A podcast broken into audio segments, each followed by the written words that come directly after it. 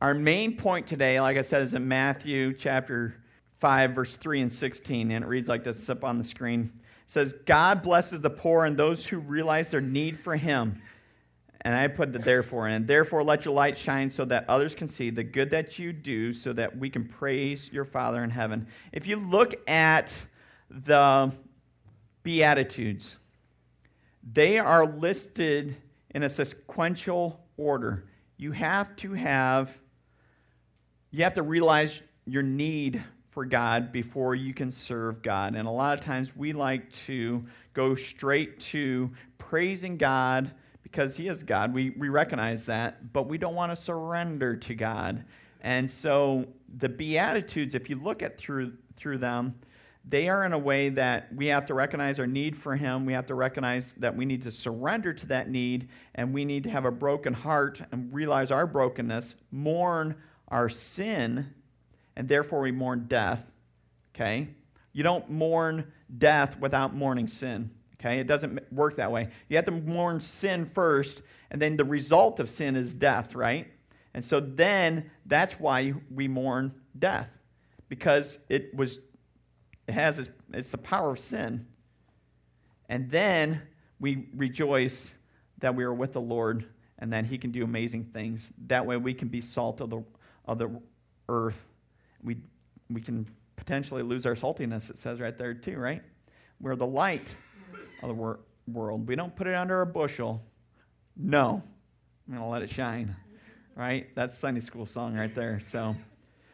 Today's passage we're going to be reading out of is in John chapter 11.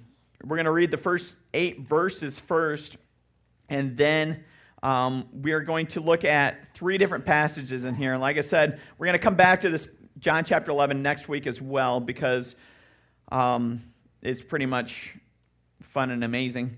And there's so much there. There's so many characters. There's so much stuff that happens during this time that it's a good passage. We're going to read it again. This is also one of the go to passages if you ever have done a funeral or if you've ever heard a funeral done by me. Um, many times I will go to John chapter 11 because of what Jesus does. Anytime Jesus shows up at a funeral, death leaves. He, he usually raises them from the dead or he heals the sick, and, and it's amazing. And this is no exception in this passage as well. Jesus does some um, mighty things right before he goes to the cross for us. So, John chapter 11, verses 1 through 8 in the NLT, which is the red Bibles, if you gotta, want to check those out, reads like this A man named Lazarus was sick. He lived in Bethany with his sisters, Mary and Martha. This is the Mary who later poured expensive perfume on the Lord's feet and wiped them in with her hair, and her brother Lazarus was sick. So the two sisters sent a message to Jesus telling him, Lord, your dear friend is very sick. But when Jesus heard about it, he said, Lazarus' sickness will not end in death. No, it happened for the glory of God, so that the Son of God will receive glory from this. So, although Jesus loved Mary, Martha, and Lazarus, he stayed where he was the next two days. Finally, he said to his disciples, Let's go back to Judea. But his disciples objected. Rabbi, they said, only a few days ago the people in Judah were trying to stone you. Are you going to go there again? Why, yes. Yes, I am. And they succeed the next time he goes back, don't they? They kill Jesus the next time he goes back. So, our, one of our points today is face fear with Jesus taking the lead. You'll see all three of the main points up on the screen there. They're also on the back of your bulletin. And I left blanks in there for you to take, blank lines for you to take notes, not necessarily anything particular. Uh, but there are usually four points that I hit in each one of them, so I, I left you three to four lines there. So let's see if we can kind of create a picture here right? Jesus is ministering off in the wilderness once again, and he gets a phone call, in a sense. A messenger comes to Jesus and says, Lazarus is sick. He's sick enough that his sisters sent a messenger. They're concerned. They're worried, and rightly so, because we find out he doesn't make it in the story, right? We know he dies. So their level of concern is correct. Sometimes you ever get in a situation where we worry and we're like, oh, is it going to be okay? And they're like, oh, that was silly to worry. No, this was one of those times where it's you worry to the full 100%, and you are correct in that. And they're worried that he's not going to pull out of the sickness. And God answers with, wait. Oh boy, Lord, but he's, get, he's getting bad. He's get, I mean, he's getting shallow breath and he's getting bad, Lord. And he says, wait.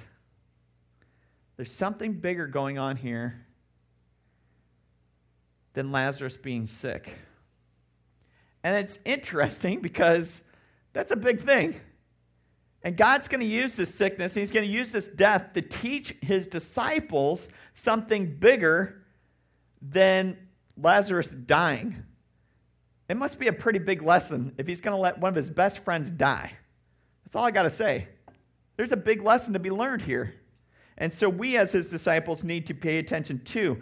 So if we go into the story and we were to put ourselves in the messenger's shoes, how would we respond when Jesus kind of is a little bit more nonchalant than what we figure he should be? It's a little too comfortable. We'd probably be like, um, I beg to differ. When he left, he looked bad, and he didn't look like he's getting any better. So we need you to kind of maybe hurry rather than wait.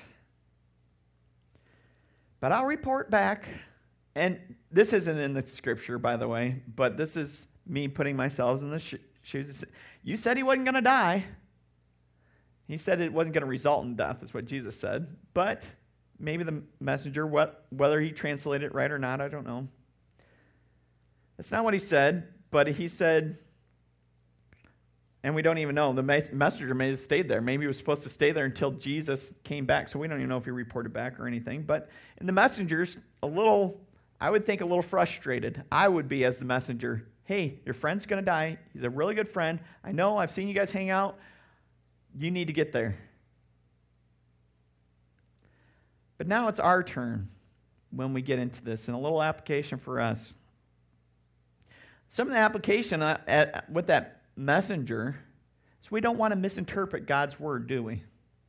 Sometimes we say, God said he's not going to die. No, he said it's not going to end in death.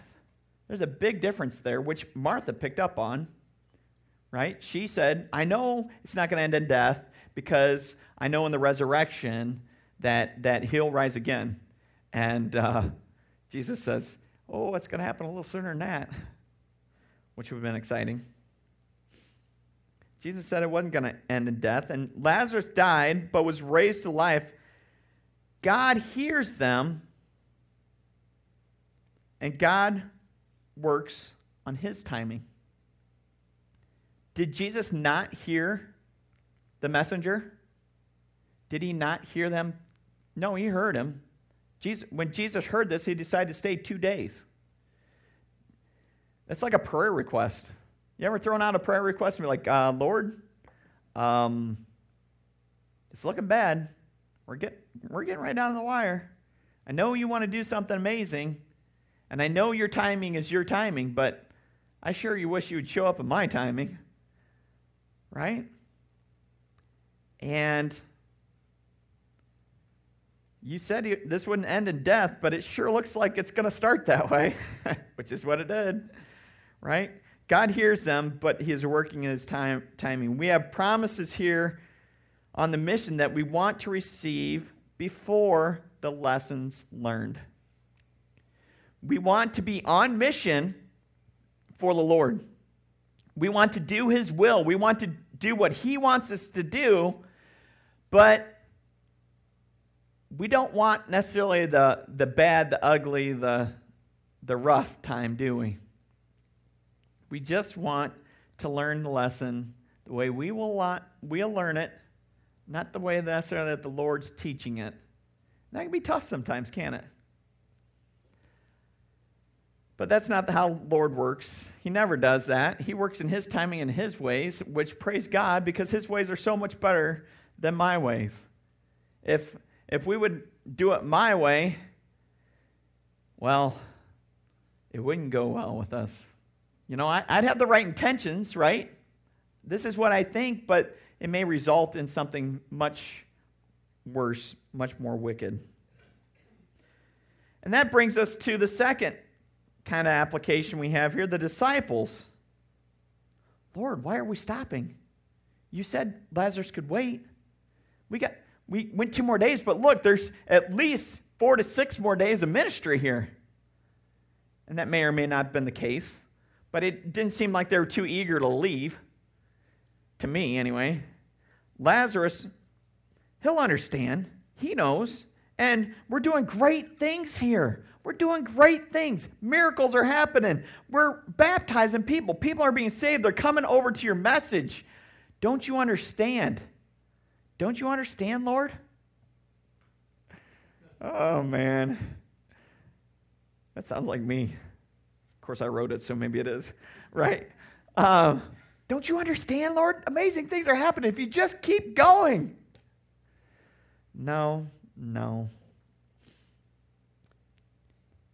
Another thing they might have said Lord, we've witnessed you healed people from miles away. You did it early on in, in the book of John. You can do it late in the book of John, right? Do you believe that I can heal you? Yeah, go back. Your son's going to get better. Why can't you do that to Lazarus? Because the lesson in that case was there. Jesus didn't want to break the lesson. This time, the lesson is in Bethany, right? Where Lazarus laid in a tomb already. Right. And he's, he's getting ready to march into Judea to die himself. So God hears him, but he's working on his timing. And we want to work, have him work in our ways, but not necessarily. So, bringing it back to us, much of what Jesus did was here to teach his disciples once again.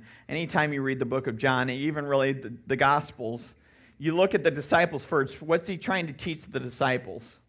Then you can bring it out to the church or the bigger group there, and then you can bring it out to other things. But you always look at the application with the disciples first.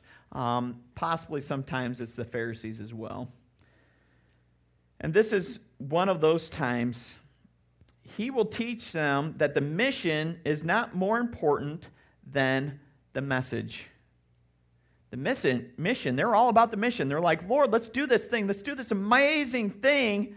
But they're missing the message because they're starting to pull the glory to themselves opposed to letting God receive the glory. That's kind of what I feel as came out of this passage for me. That doesn't necessarily mean I'm maybe eisegeting just a little bit there. But it seemed like they were very hesitant to leave. And you can get that from Thomas's response where he's kind of like, let's go die with Jesus. You know, we got we're doing amazing things here, but let's go die with Jesus. Halfway annoyed, halfway trying to get his heart in the right place. I've been there. I know.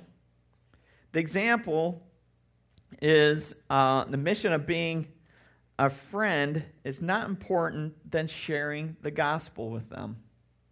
So we want to be a good friend, but sometimes we do that at the expense of not sharing the gospel because we're just like, well, I, I don't want to make waves.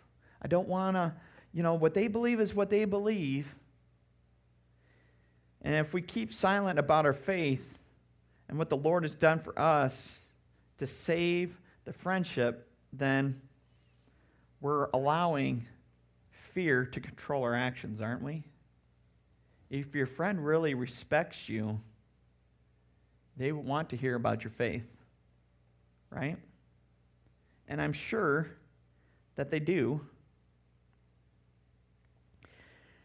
We have fear of making waves in the friendship. Well, you know, it might just not be the same. Well, it might not. You're, you're right. You're not telling yourself a lie, you're telling yourself a partial truth.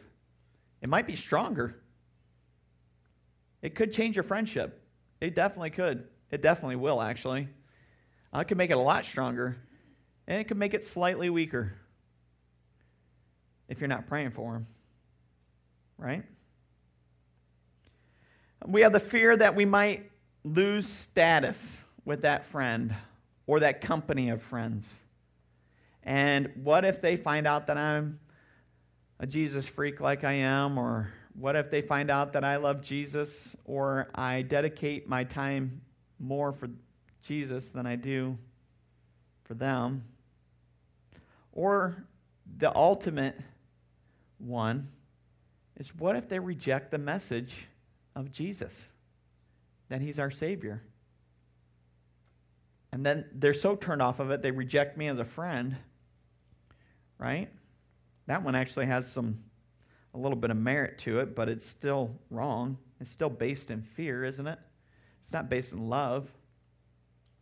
So ultimately, we talk ourselves out of sharing the gospel and we make the friendship more important to God than God. And ultimately, sadly to say, this is the definition of idolatry. Isn't it?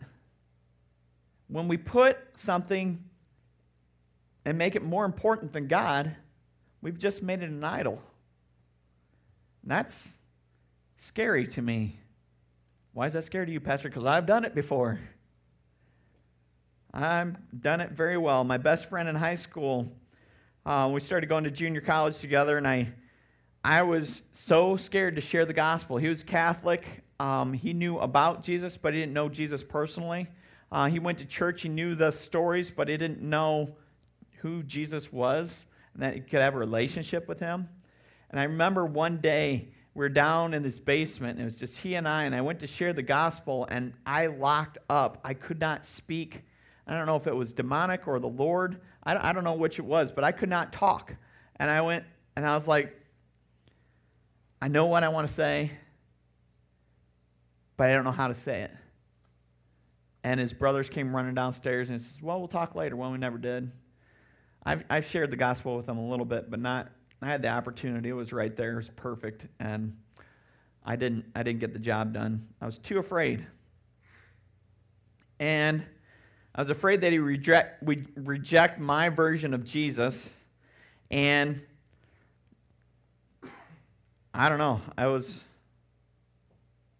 The problem I have, though, is I wasn't trained well in sharing the gospel. I wasn't trained in how I should share the gospel. And and I always thought that if you shared the gospel and they rejected it, they rejected it forever. Well, that's not true. That's not true. You know why I get that? Because sometimes when I share the gospel with my friends, they, re- they would reject me for about two, three weeks. Well, they're not rejecting me, they're observing me. How are you going to treat me now that I've turned on you. How are they how are you going to treat me now? How are you going to treat me now that I'm rejecting you? I'm going to treat you the same way, buddy. Guess what? Right? So, you know what else I'm going to do? Here's here's four good blanks for you. I'm going to intercede. I'm going to intercede with prayer.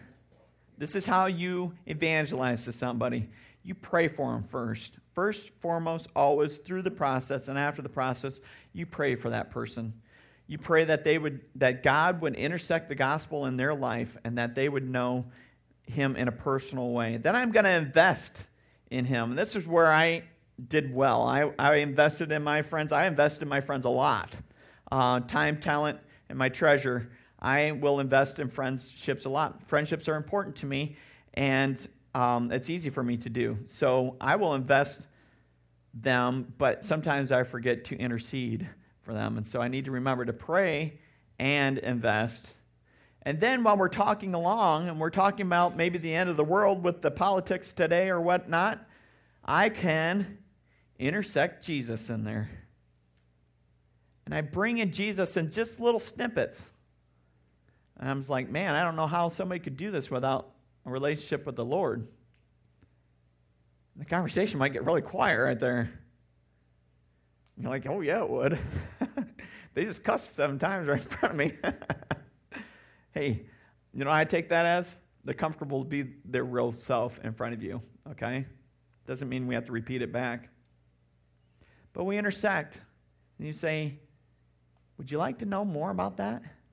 Sometimes you'll get a yeah, I would. I really would. Sometimes no. I don't really want to. And so you don't stop sharing the gospel right there.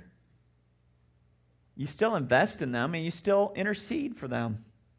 Guess what? You just made steps. You just made steps. And their walk closer to Jesus. And that's what we do. And finally, we invite them to know Jesus. They say yes. Yeah. Um, then, wow, let me tell you about my Savior. Let's study him a little bit, and I can show you um, what a picture he has for us and our relationship and, and our relationship with him. Because if you get this relationship, your vertical relationship between you and the Lord down, these relationships get stronger. Guess what? Non believers put more value in a friendship with a believer than they do with other non believers. Why is that? You can trust somebody that's got values, can't you? When they have a moral code and they know that you have a moral code, they can trust that moral code. They'll also hold you accountable to that moral code, too. you can't say that. Well, we, uh, we fall short sometimes, too, don't we, as Christians? We fall short. We just got to get back up. Because are we the hero of the story? No. No, and that's that's something that we need to remember. When they point out our wrongs, you're like, "Yep, I do fall short, but my God does not fall short." And you make him the hero. Because right now you can see where you just came off your pedestal and became their equal a little bit, which was what their goal was.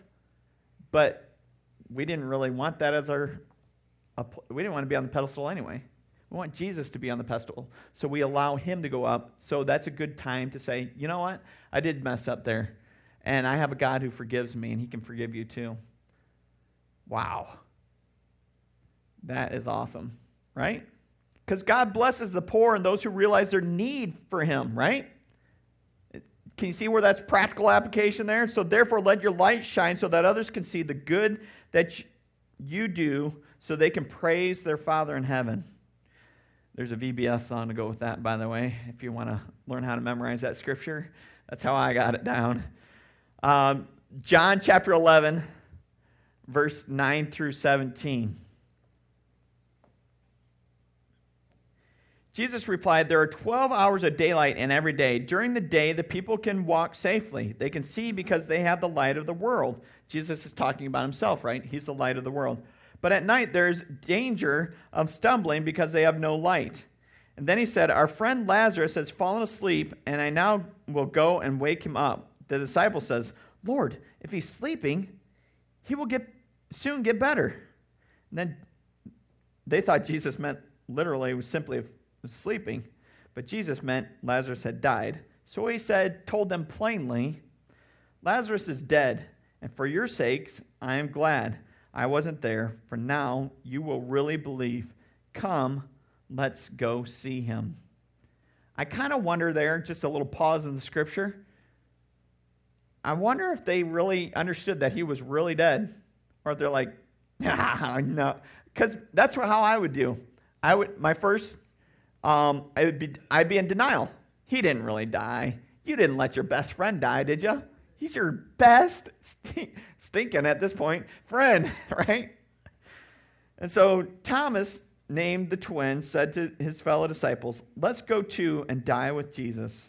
When Jesus arrived at Bethany, he had told that Lazarus had already been in his grave for four days. You ever smell the dead raccoon after four days? Me, I hope you never do either. Yeah, they're they will. You ever see that that plump old coon on the side of the road? That's about four days, right before they bloat and blow up, right? That's grossness. That's where Lazarus is at. He's at stinky time. Oh yeah. It's like the the diaper that you pass on to your wife because you're like, it's Father's Day. Oh boy. Lord, speak clearly to me. Lord, speak clearly to me. He's gone asleep. Okay, I'm going to speak clearly to you. Lazarus is dead. you let your best friend die? I hope you don't let do that to me, Lord. Little did they know.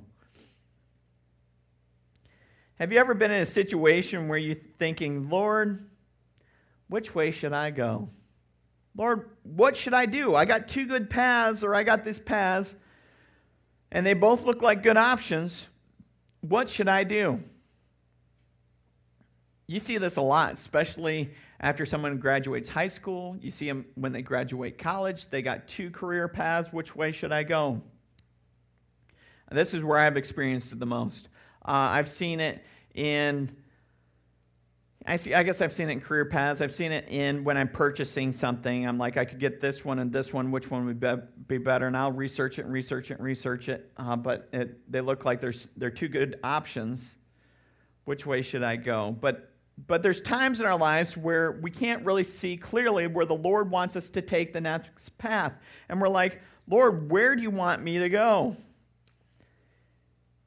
And the whole time, the Lord is right there holding a neon sign sometimes. And in this case, I believe He is. And He says, Follow me. Both paths are good. Follow me. Which one of these paths is going to draw you closer to the Lord? Follow me. Jesus promised the messenger and those around him that this would not end in death. And maybe they were thinking like, like Martha, well, he, he will rise again in the last days. And they will be content with that. Or maybe like Thomas, we like to spiritualize it. Well, let's go die too with Jesus. Let's remember this loss. Let's take time to mourn for death's sake and not for life's sake. What do you mean by that? He missed the point of death. It's the power of sin. Jesus was concerned about the power of sin on the earth. And he was here to change that, wasn't he? It's the result of sin. Yes, we mourn for the dead. Yes, we mourn for those who died because we're celebrating, in a sense, their life. And we can celebrate their life, especially if they had a relationship with Jesus Christ, because we know it's not done. And if they didn't, we mourn because we should have shared the gospel with them a little bit better. And so we get those questions at funerals and things, and sometimes it's, oh, did they know? Well, maybe it's their mourning their responsibility because they never shared. And they're hoping maybe that you did. And that's kind of a scary proposition to be put in, isn't it? So we mourn because sin has crippled us. Sin has had its way with our physical bodies. But then Jesus happened, right? And Jesus lifts us out of the grave. We have the joy of the Lord. Jesus was standing right there. Let's go mourn with Jesus. Was Jesus mourning? I don't really think he was. At this point, I think it's the building of the anger. Jesus gets angry with death. And you see it throughout the story. He gets angry with death, and he, he does take time to mourn with Martha. He take, does take time to weep. And we're going to see this next week. But right now, he's building up anger for death, and he is going to rebuke death and bring Lazarus back to life. That comes out of a righteous anger. Now it comes to our turn. And we've come off this wonderful week of Vacation Bible School, haven't we? We saw God move. Unlike other years, I just think kids understand because I think they see it in us parents um, the anxiety that comes with dying. They see and know that they're fallible and they don't they aren't going to live forever. And COVID had an opportunity to wipe them out in a sense, right? And so they see their parents dealing with death and they want to know the answers. We've seen this in the youth group, we've seen this at Vacation Bible School. And they're looking for assurance. And sometimes they take insurance in Jesus, right? We hopefully they'll, they'll develop that relationship, but sometimes it's just fire insurance. But we saw some amazing things. It's wonderful because the body of Christ was sharing the message of hope through sacrificial action, through his word and spirit as we served this community.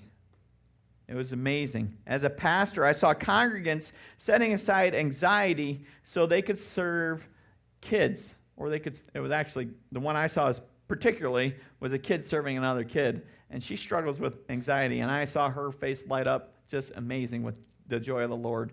And I was like, You are in your element. You need to remember this. I saw people coming alive um, to be a part of a community and believers don't, that don't normally serve, they were serving. We see that all the time when we have bigger events. And I saw hearts change for the Lord, including the helpers. I saw generosity at the potluck as the island was totally full of food. I didn't know if that would ever happen, but you guys had to bring in another table for the drinks. That was exciting to me. We had a cart for drinks and things, and um, and we needed it, didn't we? We needed all that food. We had a lot of people stay. I don't know if we had many people turn away. I, I was counting the, the, the heads, and we might have had more downstairs than we'd had upstairs because um, we had some guests come in after. That was exciting. I saw kids running around after church having fun because we worked our butts off all week to make sure that they were comfortable in this building. That was exciting. We put Jesus and others first. kind of like old times. We've done it before, and, it's, and it was exciting. I saw people who were present, they were serving one another. I saw the church at its full potential, and I would be remiss if I didn't point it out. We were firing all, all cylinders, and sometimes we were missing a couple of times, but we get that tweaked a little bit and we go fire again, right? It was amazing. It was wonderful. And it doesn't have to end there, does it? It doesn't have to end with Vacation Bible School. We can have a mini version of this when we share the good news with our neighbors, when we intersect Jesus into our conversation. Sure, they know who we are, they know the real Pastor Shane, they know the real Linda or the real Craig. That's okay. Because now they're going to get invited to know the real Jesus, and he's the hero of the story not any of us. Sometimes we feel like we need to be the hero. I need to set the example. And if I don't look perfect, then I'm not going to look like Jesus. But that's a false hope. I'm not going to put any hope in me. Matter of fact, when I mess up, maybe that's the best time to share the gospel. So we want, to, we want a God that's going to forgive us, and they do too. I've seen this mini version at the food pantry when we serve with one another and we give with compassion and we give with dignity. We don't look down on other people that come to the food pantry, whether they come once or every single time we've been open. And that shows integrity, doesn't it? That's important to me by the way, and you guys do it well. I've seen this during the treat tunnel, especially this year with COVID. People weren't sure if they wanted to come inside. They weren't sure if they wanted to do that. Well, come on outside. There's no pressure, but you can, you're more than welcome to come. And they did. They went through the outside games. We had a great time, and it wasn't snowing. Praise God. It was a great time. And we've seen this in past VBS, haven't we? And it's moments when we set aside our agendas for what church is and what it should be, and we focus on serving like Jesus did, that we see these micro moments. Right? That's when we can mourn our brokenness and celebrate life in Jesus. It's easy, though, Pastor. It's easy to serve those kids. It's not as easy to serve everybody like that because they come full of joy. They come full of joy, and so it's easy to spread that joy right back to them. And that kind of joy, you know, it's easy, easy to re- reproduce. But I have a little bit of problem with that logic. And I'd say I pretty much disagree with that logic. There is some t- degree that joy reproduces joy. Don't get me wrong, it's like a crowd draws a crowd kind of thing, right? When you're in sales. But that kind of joy is easy to reproduce. I kind of disagree because if that were the case, if that were the case and you recognize that all the time, wouldn't we have a list of people that we, were on the waiting list to go downstairs and serve in the children's ministry and in the, the nursery? And guess what? We don't. right? So, well, I can do that for a time. Well, that's what, two hours maybe? It's not really that hard to do. Downstairs is even less. If I'm long winded, it's like 45 minutes. You're like, you're usually long winded then. I am. right? No, it's got to be something different than that. It's got to be something bigger. It's coming with the expectation to serve one another. By the time you get to about day Thursday, when we learn that God forgives us, right, on VBS, you've run out of gas. You're not doing this because the joy of the kid, you're like, shut up, kid, stop jumping around, right? If you jump, I got to jump. No, you get up and you jump anyway, right? It's not easy, but we do it anyway. And by Friday, you're like, do whatever you want, just don't break anything. Pastor Shane will have to fix it on Saturday, and I know he already has enough to do. Right? You know, that's one of my number one rules in the in youth group. If you break it, let me know so I can have it fixed by next Sunday. It's a true story. Right, Jay? When you tear down the walls, that's right. Tear down doors, boom, back up next Sunday. Except I put them in backwards. Don't tell the fire marshal. That's right. I still got to tear them out and put, spin them around. All right. It's dying to ourselves and putting others' needs in front of ours and watching our anxiety melt as we meet their needs. You want to get rid of anxiety in your life? Serve other people. It is the number one way to get rid of anxiety by far, and God designed it that way. You have a hard time with anxiety? Maybe you're looking a little bit too hard at yourself, not necessarily intentionally, sometimes that's the problem, but you intentionally look to serve others. That is I've been taught that lesson and, and I found it works well, works very well. I'm not saying that's going to like take away all your need for medicine, but it'll take a lot of it. Maybe you definitely reduce the medicine and eventually get rid of it. Because sometimes we find that it meets our needs too, doesn't it? In this attitude of sacrifice, we're not we give not expecting anything in return. We give to give, just like Jesus did. With our, our offerings, there's no agendas. There's no, well, I'm going to hold my offering till I get what I want. That's wicked. That's wrong. Offering is about surrender. It's not, it's not so pastor get paid I appreciate it. I do love getting paid. I'm not to, my, my kids appreciate that you allow me to get paid, right? But to withhold from the Lord, that's a hard issue. That's not, that's not a Shane getting paid issue. So I caution you on that.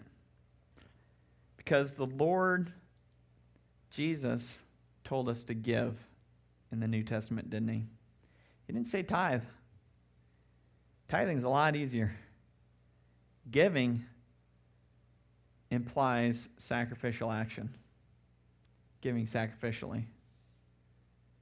And honestly, that's more than 10%. for most of us, isn't it? Some of us, it might be three. You're like, I'm barely getting by. But uh, it's giving sacrificially and see what the God, how God's going to show up. I tell you that giving is much harder than tithing because tithing requires, or giving requires sacrificial action. It is sacrificing your time and talents to serve the Lord. Speaking of time, we say, well, Pastor, sometimes, you know, it's just Sunday mornings are inconvenient. They're, they're hard to get to. It's hard to get out of bed. Sometimes I just want to sleep in. Well, you and me both sometimes, right? But I, I've chose one, I've chose this career, so I'm pretty much probably not going to get out of Sunday mornings. And I'm fine with that. It is giving my time to the Lord to learn to worship Him with a community of believers that wants to do the same thing. Even when there's a nice blank spot right there, just good spit room, I guess. You guys never sit right in front of me. That's okay. I'm just teasing. But it does require some sacrifice, doesn't it?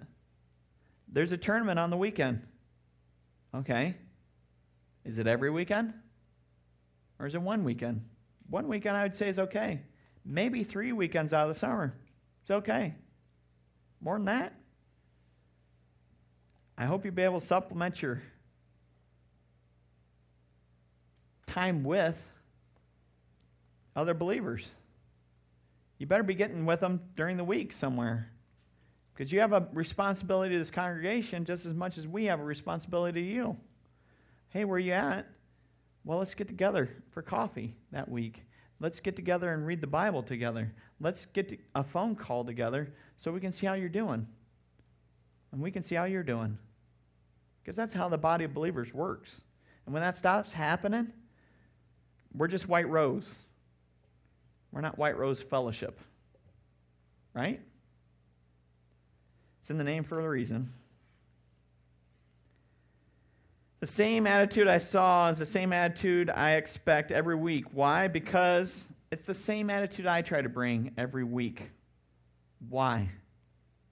Romans 1:12 is why. When we get together, I want to encourage you in your faith, but I also want to be encouraged by yours. The blessing goes both ways. Right? As a teacher, I love hearing students or other disciples teaching others what they've been taught. I love hearing, hey, you're, the point that you made in Sunday, I was able to use it this, this, this, this. Because not only is it the first disciple or the second disciple, we see a third generation of disciple that I don't necessarily get to meet. And that means that you, as a discipler, are doing your job as we're trained to. Did Jesus baptize? Did Jesus baptize? No, he didn't. He trained trained his disciples how to baptize. And who baptized? The disciples did. And then others did. Right? Therefore, it is not What's that? Different kind of baptism, but yes, he was. Right? So, God blesses the poor, those who realize their need for Him. We need to realize that need every day. Amen? Therefore, let your light shine so that others can see the good you do and praise your Father in heaven. Finally, our last point comes out of John chapter 11, verse 40 through 44. Jesus replied, didn't I tell you that you would see God's glory if you believe? So they rolled the stone aside, and Jesus looked up at the heaven and said, Father, thank you for hearing me. You always hear me, but I say this out loud for the sake of those people standing here, so they will believe that you sent me. Then Jesus shouted, Lazarus, come out! And the dead man came out, and his hands and feet bound by, in grave clothes, and his face wrapped in the headcloth, Jesus told them, Unwrap him and let him go. Folks, we need to be like Lazarus. Lazarus was dead, and he submitted to God's will. How did he get out of that grave? If you ever look at Lazarus' tomb, it's still there. They know where Lazarus' tomb. There's not very many in Bethany, and they they know which one was Lazarus. This is, you know, what I mean, it's got like a 45 degree incline getting out of that thing. There's no way he can get out of there with those grave clothes on unless Jesus brings him out of that grave. That miracle is bigger than what we understand. That's what I'm getting at. Jesus calls him out of the grave, and he and then he has those around he asks those around Lazarus to take off his grave clothes and let him go because Lazarus can't do it himself. Jesus has additionally he takes he asks someone to come alongside others, right? We need to come alongside others and realize that they are the walking dead. We have a responsibility as followers of Christ to share the gospel of Jesus Christ because if we don't, they're going to hell. And that's what we need to mourn. That's what we mourn. We have a responsibility as believers. It is a command by Jesus Christ, the last one he gives us. Therefore, go and make disciples. I don't. I, I'm not an evangelist. I can't do this. Yeah, I know you can't. But in your weakness, He will make us stronger. And the fact that you are weak in this, God's Holy Spirit's going to work even better. That's how it works. Praise God. They have to submit to Jesus who can heal them and wash them clean, and we need to be ready to love on them and have the words of Jesus for them. That is our responsibility. That's why we got to get in God's word. That's why we got to apply it to our lives. That's why it's got to come out in our lifestyle so that we can see a changed mind, changed heart, and a changed lifestyle, as Pastor Dave would say. And I still love that saying. Where have I seen this? Where have I seen this? Jay, when you came to youth group, how many, how many people we'd have sitting over there? Brody, how many we have sitting over there? Five to seven? It wasn't much more than that. And it was like a year that. And it wasn't because the lack of these guys trying, right? They would tell other people about, hey, you need to come, you need to come learn about this. And they tried and they tried and they tried and they tried and tried and tried. And a year later, we see this youth group exploding because of their efforts. Why? Because they set an example for other believers like Bethany, who brought her friends. And when they found out that how much fun they have, and then COVID came. And COVID came, they didn't have anywhere else to go. We can get together with masks off? Sure, sign us up. And they came in droves to the point where I was like, I don't know if we're going to be able to handle this. Awesome. right? Now, activities have started back up again. We had 11 this, this Wednesday, but we've had up to 20 on Wednesdays very consistently because of efforts of other people that have gone before them. They're sticking around after COVID because they found out they got a God that loves them. And He sets an example for them. And the world is craving for that. Because other youth are sharing the love of Jesus from what they've learned while they were only seven. The world sees it in their changed hearts, their changed minds, and their changed actions. And we are sinners, aren't we? So it's not about us. Jesus still accepts us as sinners, and that's attractive to the world. Because guess what? The world sins. Adults, I've seen it when you've shared your faith. Keep on doing it. Keep on pressing on. We didn't see results for a year. It was probably two years. I mean, sophomore through senior year, you had you got Brody to come, right? Pretty much, right? Wouldn't you say? You had others come along the way. Uh, junior year, you guys had three, four guys come, and then they went to college. To get their knowledge, whatever. but we saw we see life in this youth group. We see these guys come back and invest in this youth group. And that's what we got to do. We got to invest with our neighbors. Get them to show up. God's doing some amazing things at this church. Will you come and see?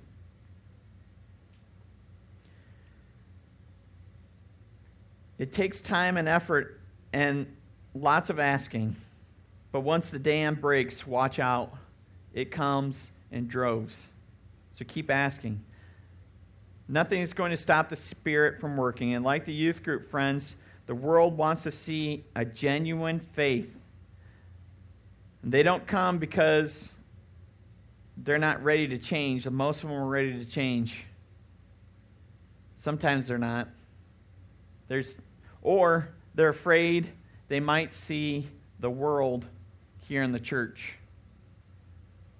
They might see somebody that says they're a Christian, but then they go on and live their lifestyle, and they're like, "You're two different people." And that's bogus. I can't, I can't stand that. Guess what? Jesus can't stand that either. He says, "I'll spew you out of my mouth." The world wants to see Jesus. Let us be the salt and light. We have an opportunity to build on what we started here at Vacation Bible School and share the joy that we have with others, starting with our church family when Jesus calls us out to be salt and light, we can be ready. Or we can just stay in our graves. We can go to church to be average. Why would we want to go to a church like that? I don't want to go to a church like that. Where's our heart cry for the lost? We need to be praying for that. Who will go for the Lord? Who will walk by faith? Do you want us to see? Do you want to see Jesus change your group of friends? Then we need to intercede for that group of friends in prayer. We got to pray for them. We got to pray for our family that don't know the Lord. Do you want to see them change their habits? We need to invest time and money into that relationship. We need to model good habits and intersect Jesus in the conversation and let them hear the conviction from your hearts when where we stink of sin and death, but Jesus rose out of that grave and he is the hero of the story. He's the hero of our story. Amen. And we need to invite them to be somebody in Christ's body. Because everybody's a somebody in Christ's body. Don't assume that somebody else's job. Well, I don't, I don't do that, Pastor. Do you remember what Jesus said about being faithful with little? If you're faithful with little, then you'll be faithful with much. But if you're not faithful with little, I can't trust you with much. So God is giving you a little. God can turn that into a bountiful harvest. I notice most of the time the person I invest years and years and years, if I can get them to come to Jesus, it only takes like two times for them to ask their friends and they come because they're like, well, if you can change you, you can change me. Invest in the one. It's not about you. It's not about your glory. It's not about how you led so and so to Jesus. It's about how Jesus led them to Jesus right? Take yourself out of the picture, folks. You're just getting in the way. If we have the power of the Holy Spirit, if we really do, then why are we sitting or still walking around in our stinking grave clothes? Why are we going back to habitual sins? Why are we going back to our way of lifestyle? We need to walk out of that grave. We need to be like Lazarus and rise up. If we are faithful with little, then the Lord knows you will be faithful with the bigs. We were faithful with the littles at VBS. He will trust you with the bigs when it comes to your friends. Guess what? The only reason I think the difference between people coming to know Jesus as littles opposed to bigs is because we don't share with our bigs. We're too scared, we're too afraid, and fear controls us. No more. No more. Intersect Jesus in the conversation. See where it goes. Doesn't go anywhere, then keep praying. Bring it back up next week. Just see where it goes. You ever wonder? Bring about morality. That always brings Jesus in the conversation. Bring about where did everything come from? And work out those things. You're like, well, I don't know where everything came from, Lord. It came from, or Pastor, it came from the Lord. If you don't know that, read a little book called A Case for Christ by Lee Strobel. That'll get you, that'll give you some of the answers. Nice, plain, simple way to do it. I'm scared, Pastor. But guess what? So am I. Especially when I didn't have the tools. But when God gives us the tools and He gives us the heart to intercede for the lost, you can't help but share your faith. I can guarantee you that right now. You're, you're almost giddy to share it. Oh, I wonder if I could stick it in this conversation. It's really awkward, but I can bring it around. Jesus, Jesus will give me what I need to say. Right? I've done that many a times. How can I bring this back to Jesus when we're talking about frisbee? Oh, I got this one. Right? It just becomes second nature to you. You can do it. I'm scared when I'm doing it under my own power, though. But when I'm doing it with Christ, love, His compassion, and I know Christ is living me, He changes me, and I know the world is dying in their graves, and I might be able, I might be their only hope, because Christ told me to be in their path and I will let them see the joy of the Lord being my strength in my trials. I'll let the hope of the Lord be my little light, and I will be bold enough to shine brightly. The question is will you shine with me? Will you shine with me? God blesses the poor and those who realize their need for Him. Do you realize your need for the Lord? Therefore, let your light shine so that others can see the good that you do, so we can praise our Father in heaven. Let's pray. Elders, do you want to come forward? Lord Jesus, I thank you for our time together. I thank you for the boldness of the message that you've given us today. I pray in Jesus' name that we would have our lights out shining brightly for you, Lord Jesus. You are a God who saves us. You are the God who rescues us from our sin, even now, Lord. That's what communion is all about to remember what you did for us and that we can celebrate the Lord's death, not because of the death, Lord, but because we know that you defeated it and you want us to live with you in eternal for eternal life. Lord, I pray that we would surrender our hearts to you, surrender our mission to you, surrender our lifestyle to you. We ask that you would forgive us to walk in your ways, Lord, and that we would seek you on a daily basis. We pray these things in Jesus' name we pray. Amen.